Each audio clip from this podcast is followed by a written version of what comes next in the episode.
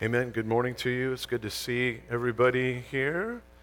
And, you know, he could well be coming very soon, and it wouldn't be, well, there's nothing else would be better than that to happen if he were to return. There's nothing left on the prophetic calendar that has to happen before the Lord Jesus comes to snatch up his church. It could be today that we look into our Savior's eyes. Wouldn't that be something? But in the meantime, even if I'm wrong about that, I believe I'm right to think that it could happen because the Bible says we purify ourselves with that hope of his coming. So we look forward to his imminent return. Ephesians chapter 4, this morning, verse 1. It says, I therefore, the prisoner of the Lord, beseech you to walk worthy of the calling with which you were called. Anytime you see the word therefore, what are we supposed to ask? What is it there for, right?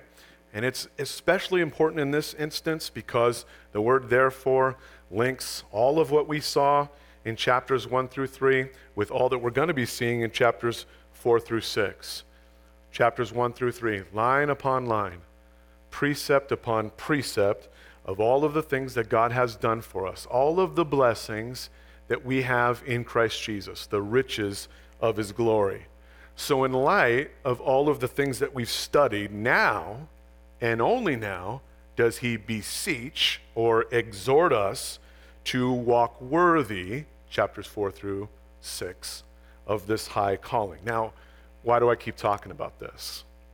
Every single Sunday since we've been in the book of Ephesians, I keep talking about the format of this book. Well, the repetition is necessary. And the reason the repetition is necessary is because the word therefore, therefore, has the power to change a Christian life. It changes Christian lives all the time.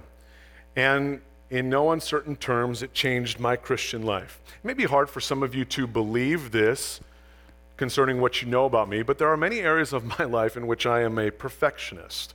And I'm very much not happy with pretty much anything that I do, ever.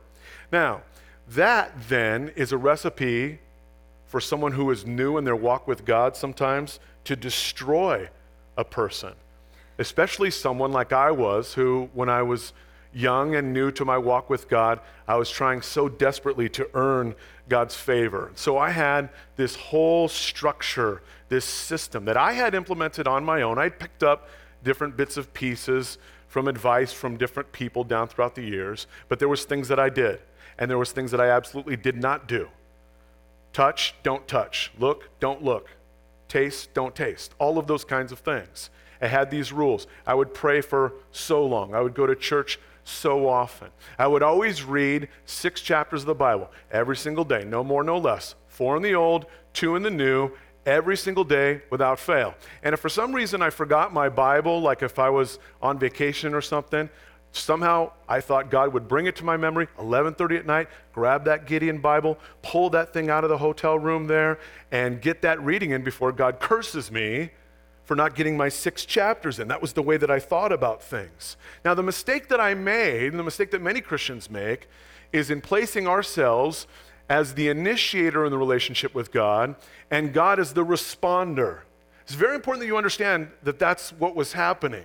In other words, what we think we're doing is I create this formula by which if I do all these things, if I read so many chapters, if I go to church so often, if I pray for so long, if I stay away from certain sin, then God is obliged to do all these things for me.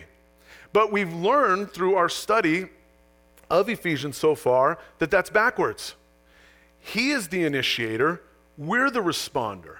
He's the one who initiated a relationship with us, a love for us, a salvation for us, all of the blessings for us.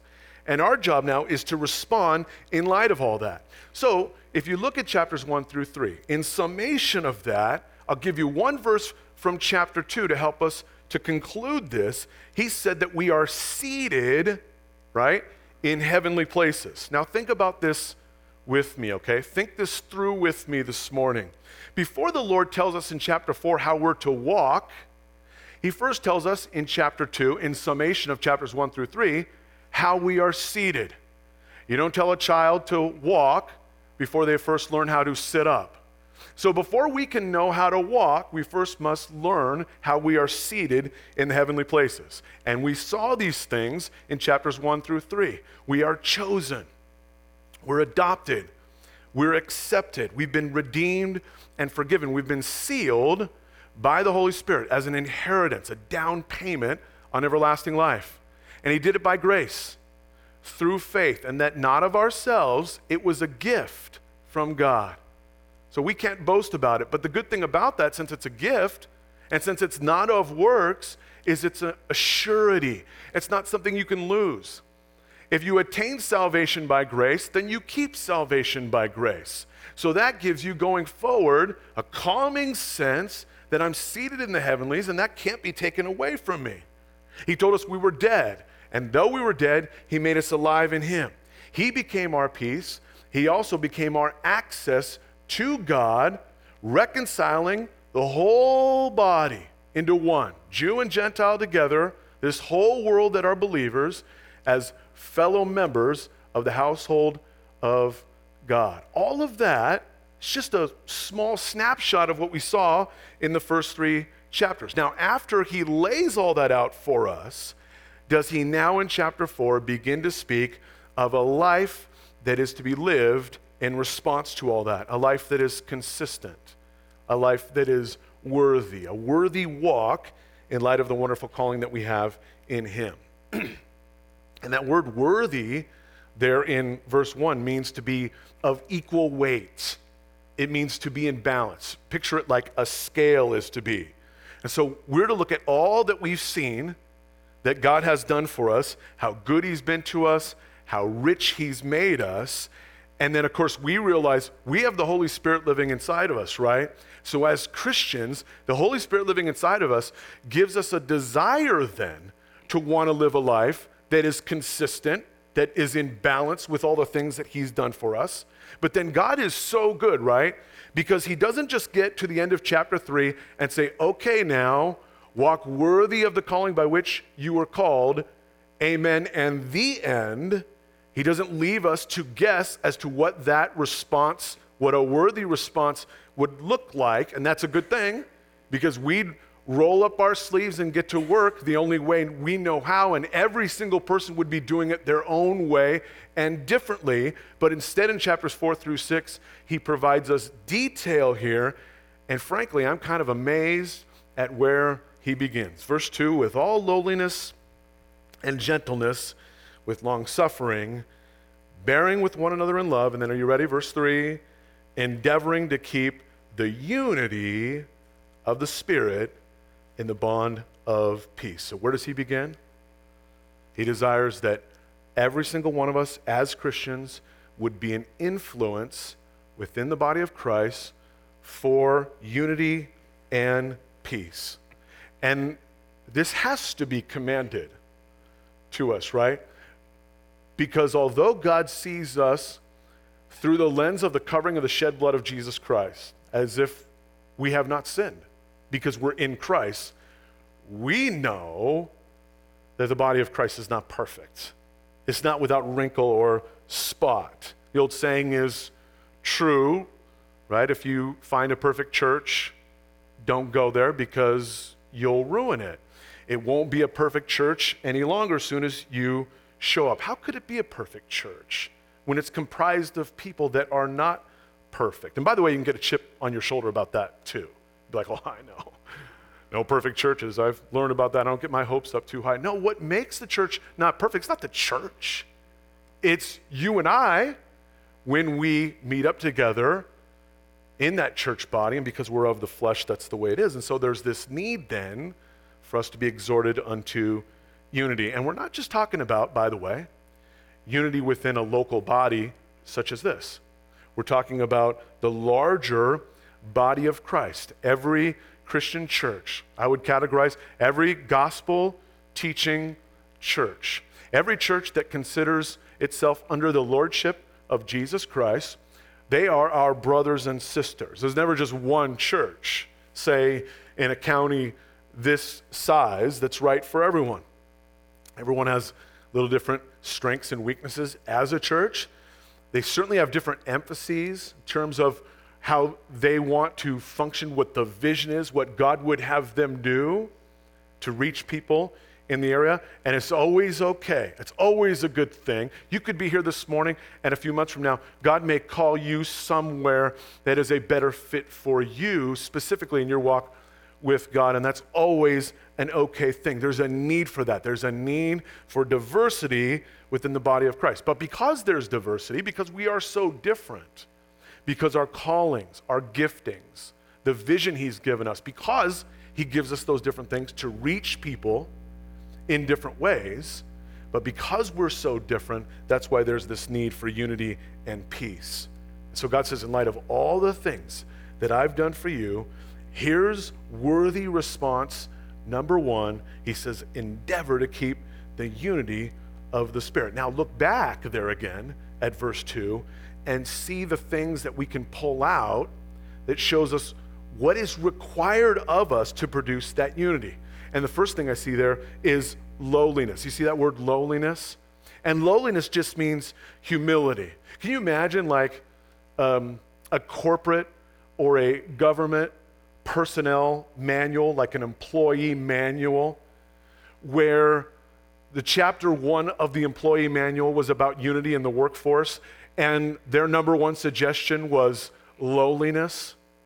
I don't think so. So here at ExxonMobil, we place a high value on lowliness. You'll never see that in a sentence in a corporate personnel manual ever in the history of the world. But that's exactly what God says. Isn't that fascinating? He says, okay, here's all the wonderful things that I've done for you in Christ.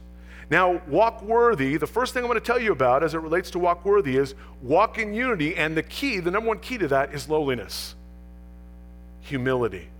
And it's so true. The second thing he points out there is gentleness. One pastor I was listening to said, You ought to, as you approach people within the body of Christ, approach them as if they're wrapped up in that tape that we put around boxes when we're moving, fragile, handle with care, because people are fragile. And we have to, I'm fragile. I, I, you have to put breakable in the box that I'm in because we're sensitive and we want to approach people as such. And then he says long suffering and bearing as well, which I think speaks to patience for sure. One of the reasons why patience is stressed so much within a church body as well is because, well, because we're Christians, we have this very high standard for each other. We basically just expect general perfection from one another, despite what we know to be true about our own hearts and our own ways we still sort of expect something, sometimes I think maybe a little bit too high than what is realistic in light of what the Bible teaches about the human condition. It's been said that Christian discipleship is teaching the intolerant to tolerate the intolerable. And I agree. And that is the step one in the process of working within the body of Christ. So it's so important that we are always endeavoring, and that word endeavoring gives us a sense that it's an ongoing thing. You uh, know, well, I endeavored for a little while, but I got tired of her. No, you have to kind of just keep endeavoring over time to keep the unity of spirit in the bond of peace. For, and look what he's given us here to keep us united in verse 4, there is one body. So there's a handbook of Christian denominations in America. And all you need to know about that handbook is they're on their 13th edition. That tells you all you need to know about how many times they have to update the amount of denominations that there are in this country. It's estimated that there are 5,000 Protestant denominations in the world today, including the two seed in the spirit predestinarian Baptists. That's my favorite title for a church body. And then the other one is the original Church of God Incorporated. I'm not making fun of them, but pretty sure it wasn't incorporated when it was the original Church of God. In the New Testament, they were just known as the way. They were just known as Christians. And there's really only one body. He says, and one spirit. All the same Holy Spirit. That's a capital S there, so it's speaking of the Holy Spirit living inside of us. And you can never, ever forget that. That when you run across a church, a group of people, someone here within the body of Christ, that they may have a little different theology that you do, possibly. And God is just as pleased, just as thrilled to have His Holy Spirit living inside of that Christian that He is to have His Holy Spirit living inside of you as well. He says, just as you were called in one hope of your calling. So we have the same hope. One Lord, that's the Lord Jesus. One faith, we're all saved the same way. One baptism, same public identification. And one God and Father of all, who is above all and through all and in you all. Now, if you look back at verses 4 through 6 as being a clump of verses together, you see a common theme there, don't you? You see one, one, one, one, one, one, one, seven times. One body, one spirit, one hope, one Lord, one faith, one baptism, and one God. These are the things that God has given us to keep us united as a church body. It's astonishing what God has given us in common with every single Christian in the entire world. And yet, what can happen? Because we're a family, because we're together all the time, sometimes once a week, sometimes two or three times a week. And you know how a family operates. We can be walking in and out of the sanctuary, and I don't see you or you don't see me, and what's up with that? How come we didn't get our hug in? And is he still upset with me over last week? And did I say something that offended him? And all of a sudden, we've forgotten all that there is that God has done to unite us. And think about this for a second. If that word back there in verse 1, worthy, means equal weight, to keep in balance. Imagine that I had this gigantic chalkboard behind me here, and I was going to write a formula on that board. And so on one side of the formula, I would have one body, one spirit, one hope, one Lord, one faith, one baptism, one God is less than or equal to fill in the blank, cut in line in the agape feast. It doesn't work.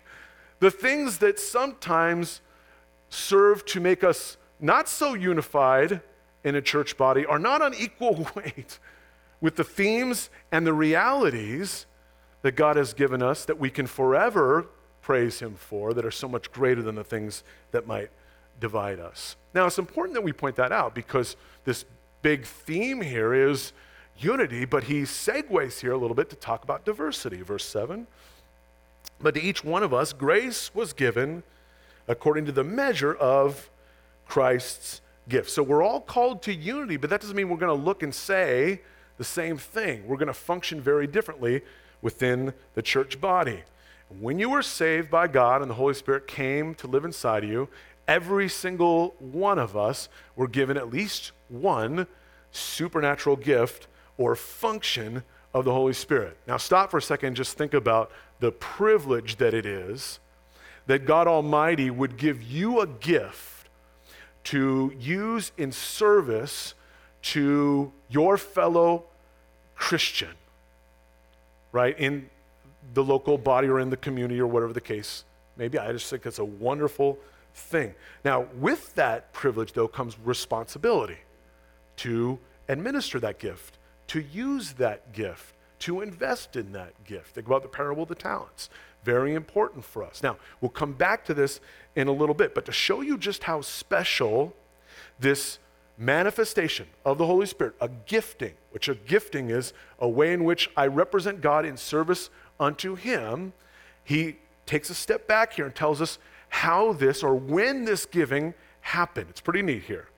Verse 8 he says, Therefore, he says, when he ascended on high, he led captivity captive and gave gifts to men. So he's quoting here from Psalm 68, where the Messiah is pictured in this psalm as a conqueror, and from his victory and the wealth he attained, he gives gifts upon his ascension or return back to heaven. It says now, verse 9, this he ascended. What does it mean? But that he also first descended into the lower parts of the earth. Who uh, he who descended is also the one who ascended far above the heavens that he might fill all things. So this is obviously now, in verses 9 and 10, he is filling in for us this psalm and the fulfillment of it in the person of Jesus, right? who, in between the time of his crucifixion and his resurrection, we know he spent three days and three nights where? In the belly of the earth. This is in that day, of course, before Jesus rose, when an Old Testament saint would die, when anyone would die, they would go to Hades, and Hades was divided into two places. There was a bad place and there was a good place. And the good place was known as Abraham's bosom, because until Jesus' blood was applied, no one could be in the Father's presence. So Abraham's bosom was paradise, but they were still at that point unable to be in heaven. Now, today you die, absent from the bodies to be present with the Lord. But in that day, Jesus went and he preached to them and led them out of Abraham's bosom. We don't have time to go into it in great detail. But what Paul is saying here that I think is fascinating when he talks about the ascension of Jesus Christ, and that's when gifts were given. Why were gifts given upon Christ's ascension? The reason why is because remember what Jesus said? He said that if he goes away, the helper would come, right? That only upon him ascending, would the Holy Spirit come and live inside of our hearts. He said it was better for us if that was the case. So the Holy Spirit comes and lives inside of us, and that's how we're given or assigned these gifts and these functions within a church body. It speaks to our responsibility. That Jesus would leave the scene so that, he said it would be better, because the Holy Spirit could be 24 7 with every single believer wherever they go and could give you a supernatural function within the body of Christ to represent Christ and his church. And that speaks to the responsibility of that calling. That makes that gifting, that function that you have, of the utmost importance. If Jesus left, so the Holy Spirit would come, so that we would have a gift to function within the church body, then it's important that I invest in that gift, that I develop that gift, that I ask God to help me with that gift, that I use that gift within the body of Christ. So he gave us gifts, but he also gave us leaders to help us develop those gifts. Verse 11. And he himself gave some to be apostles, some prophets, some evangelists, and some pastors and teachers. And the purpose for that is to instruct people so they can understand how to use their gifts. So just think about it for a minute. Let's say you're a new believer in Christ and you're sitting here this morning, you're like, what are you talking about? I have a gift, a manifestation of the Holy Spirit. What does that look like? And the Bible, in several different places, points out what that looks like to serve in the body of Christ and how God comes into your heart and changes you. And there's different ways in which we function. Some are given to helps and hospitality, and some wisdom or healings or teaching, whatever the case may be, discernment all kinds of ways in which we function, outlined in Romans 12, 1 Corinthians 12, other places. And so he comes into our lives and he, and, and he gives us this gift to function within the body of Christ. And he gives us leaders then, here, verse 11, these offices to help us, because like you wonder, where do I even begin as a believer? How do I even get started? And so God gives us leaders to help us in the development of those things because that is the purpose of these offices. It says, verse 12, for the equipping of the saints, for the work of the ministry, for the edifying of the body of Christ. When I was growing up in the church I grew up in, and this is no knock on the church that I grew up in, I got saved there, I learned about God there. It was just my impression. I was a young person, didn't know much about the church, but my impression of a church, and I think a lot of people's impression of a church is that the work of the ministry, as verse 12 says, is basically done by the pastors. That you get some pastors in place, and those pastors do the quote, work of the ministry. But that, there's not nearly enough pastors in the world, and that was never God's intention to do work, the work of the ministry through the pastors. Be kind of like if we were playing a a football game, and you can imagine a football stadium. You have 50,000 fans around the outside of the stadium, and they're on the sideline getting ready for the kickoff, and the coach is riling up the players. And then just before there's kickoff, the coach runs out on the field by himself to return the kickoff. And the kickoff comes, and the coach gets the ball, and then 12 people from the other team just smash the coach. Because the coach is not the star player, he's not even really one of the players. He doesn't own the team, he doesn't even assemble the team. He just kind of um, coaches. It's pretty much all that the coach does. And so sometimes we can create too much responsibility for those pastors. The pastor's focus there is equipping the saints for the work of the ministry to help you grow in your understanding and your relationship with God so that you take your place of service within the body of Christ. You know, a lot of people think that so called lay people pay ministers to do the work of the ministry. But really, the truth is that ministers equip so called lay people to be ministers. That's the reality.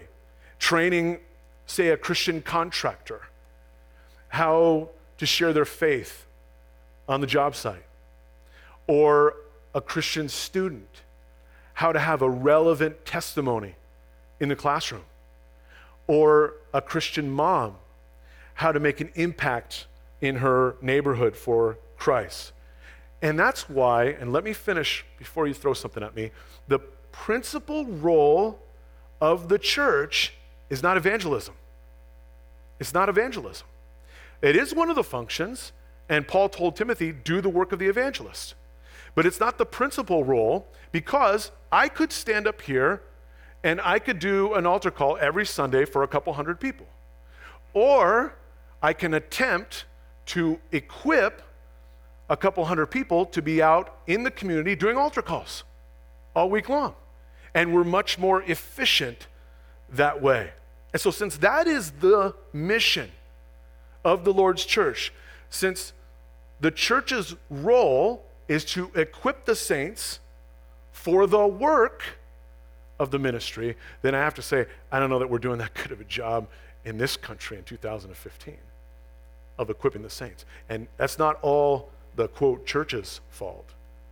It's some of the people's fault too, because the people don't want that anymore. And then the church adjusts to that to give them what they want. They don't want to be challenged anymore. They don't really want to be equipped. They don't really want to do the work. They don't want to be told where they have to improve. They don't want to be exhorted anymore. Now, this is sad, but it's to be expected.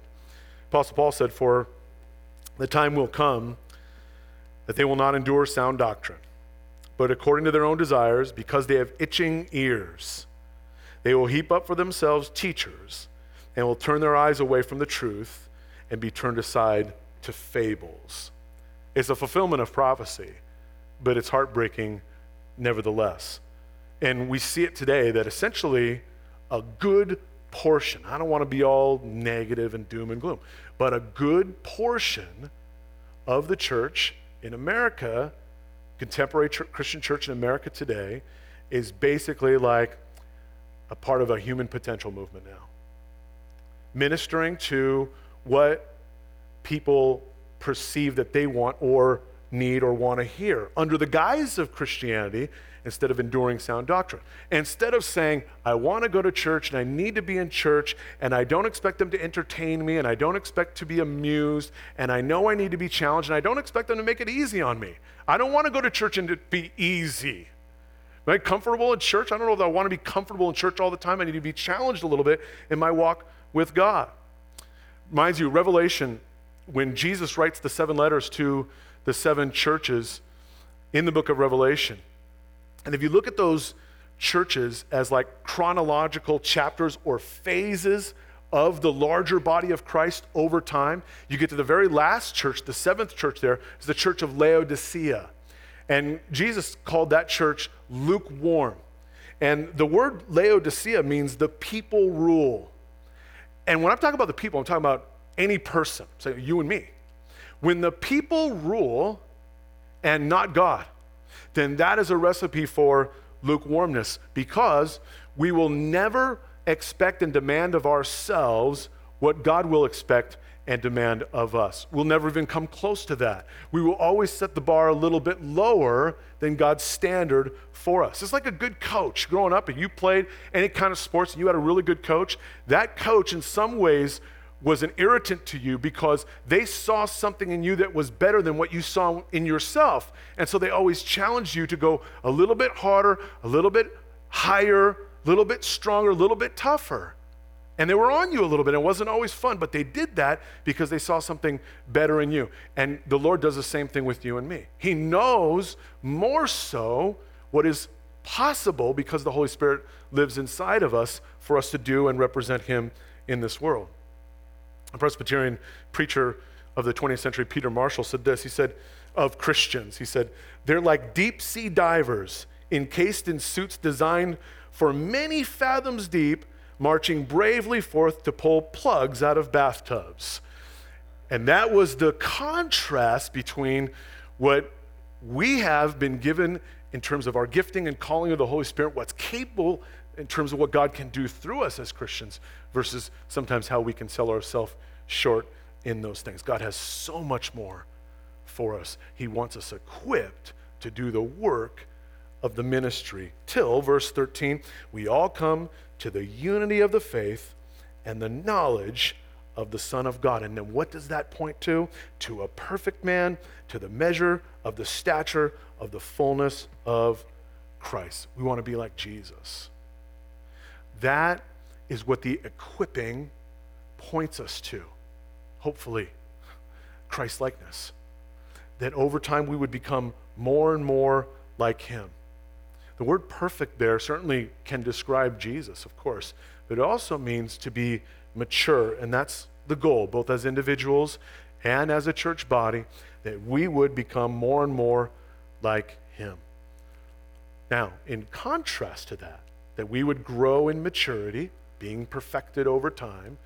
Now you see instability here, verse 14, that we should no longer be children, tossed to and fro, and carried about with every wind of doctrine by the trickery of men in the cunning craftiness of deceitful plotting.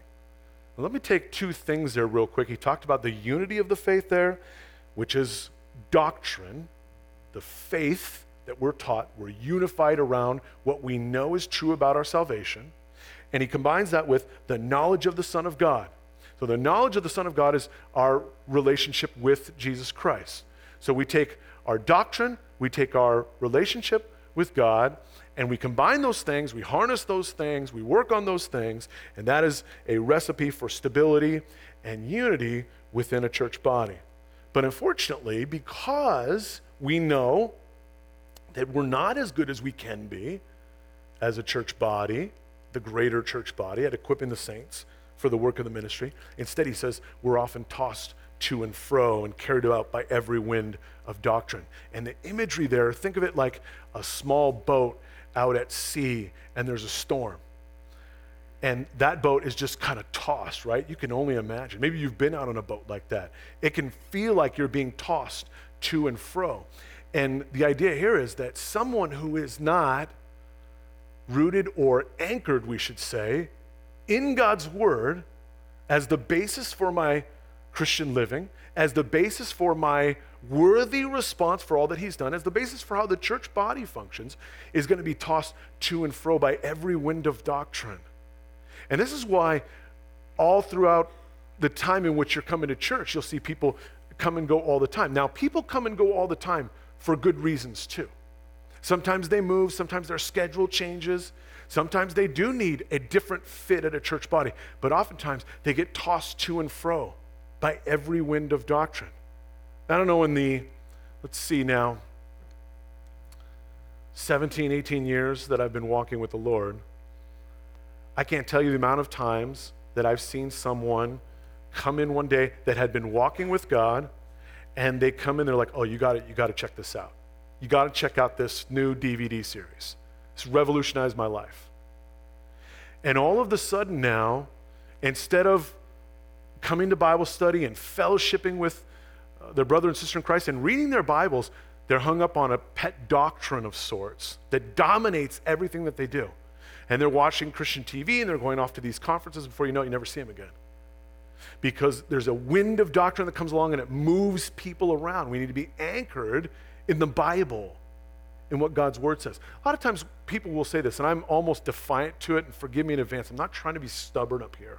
I'm definitely not trying to be arrogant, because in no way on this subject am I. It humbles me to think about the privilege we have of going through God's Word. But whenever somebody says something like, I think we ought to focus more on X or Y or Z in Bible teaching, my answer to that question is this is why we teach verse by verse. The reason we teach verse by verse is because not only do we know we'll cover the whole Bible doing it this way, but we also know and believe that we'll cover exactly the right proportion of topics and subjects in God's Word that He's outlined for us. And the same thing is true if you read your Bible. If you just read your Bible cover to cover, and every day you're in your Bible and you go through the whole thing, you'll get just the right amount of portion. You'll get just the right meal to be feeding on on a daily basis. Now, I'm not saying you shouldn't supplement. Forgive me if you think that I'm saying shouldn't supplement with Christian books or DVD series. I'm not saying that. I'm saying if you read your Bible every day, then you don't have to worry about ever being tossed by every wind of doctrine that comes along for a phase in the history of the church. And we need to, over time, we will pull out certain subjects and things like that, but we'll keep going through God's word systematically so that we know what it tells us. And this is the point, verse 15, but speaking the truth in love. And by the way, the, the truth in love is a good principle here. Uh, we have to apply that whenever we're talking to someone about anything along the lines of the Bible, the Word of God, you're correcting someone or you're teaching someone or you're explaining to someone who doesn't know, always the truth in love. You can't just love people and you can't just give them the truth. You got to do both. If you just give them the truth, then it's going to come across cold and callous. If you just love them, you can love someone right into hell if you never give them the truth. And so the truth in love is so needed. Speaking the truth in love may grow up in all things into Him who is the head, Christ, from whom the whole body, joined and knit together by what every joint supplies, according to the effective working by which every part does its share, causes growth of the body for the edifying of itself in love. So as we function and as we take this first step, and God says, Here's the first thing I want you to do I want you to be unified, and I want peace within the body of Christ. It's still very important that we all do our part. In fact, I would argue that if we don't all do our part, it will be difficult for us to have unity within the body of Christ. Notice he says there again, every part, the end of verse 16, every part does its share. And there is no such thing, I don't believe, you can be maturing unto Christ likeness if you're not serving God. Because Christ likeness will look like service. Now, I'm not saying that it has to take place in a local church body. Most of Christian service takes place outside of a local church body. But there should be Christian service that is a part of your life, serving the Lord Jesus. Every part doing its share if we're going to have a healthy body. Now, let me close here as we combine these two concepts. I'll give it a shot. So, we're very different. We're going to function differently. Because we function differently, we see things differently. You're wired with a particular gifting, so you see certain needs, and I see different certain needs. It's always going to be the case. And so it's very important then that we extend grace to each other so that God can produce a unity within the church body. Because, and here's the big thing that I want us to leave with this morning God says, I did all these things for you, chapters 1 through 3. I love you so much. I've provided a future for you. I've given you the Holy Spirit. He is sealed. You know you have an inheritance of heaven. It's going to be perfect. I go to prepare a place for you, that where I am, there you may be also. And He gives us peace and access. He's adopted us, He's accepted us, He's chosen us, all of these things. And then He says, okay, therefore, here's the first thing I want you to understand I want you to be unified as a church body. That's the very first thing. Surprising, right? I mean, you would think it'd be a little bit surprising. You would think there'd be all these commandments, or deny yourself this, or make sure you do all these things. But he says, no, we need to be unified as a church body. Now, just let that settle for a second. Just slow down for a second, and just let that settle in your heart this morning. Just think about the fact that God Almighty has done all of these things. He's taken the Alps of Scripture, and He has outlined for you all these ways in which you have been blessed in Christ Jesus. And then he says, All right, here's homework assignment number one. I want you all to be unified. Just let that search you. Just let that search your heart a little bit. And ask God, Is that me? Is that my attitude and my contribution within the body of Christ? Lord, am I an instrument dedicated to producing unity within the church? Is that what's on my heart and mind right now? Is what's on my heart and mind right now, in terms of my calling, is that I would carry out that calling in the body of Christ in such a way that it would enhance unity within the body of Christ. Because if not, then we got to go back to step one. We got to get step one right before we move on to step two. Because God wants us unified. He wants us unified in the Spirit. And it's very important that we take Him seriously. He says, I've done all these things for you. Now you endeavor to walk in unity and peace as a church body. Let's just let that search us as we worship and as we fellowship. Let's keep that in mind as we fellowship. If you come back for the luncheon today, let's think about what that looks like. How can I contribute to that this afternoon? Father, thank you for the way in which you've begun this morning. And it's a powerful exhortation, Lord. And I, probably if we all took a vote as to what you would begin with, not having read ahead, Lord, we might have come up with all kinds of answers rather than unity within the body. Yet I, I just know, God, that you want us to represent you, and how can we represent you if we're at each other, gossiping and backbiting and devouring? Oh, Lord, forgive us this morning. Forgive us for the time. Forgive me, God, for the times in which I've been an instrument of divisiveness instead of unity. Times in which I've gossiped. Times in which I have taken my gift and used it for my purposes instead of yours.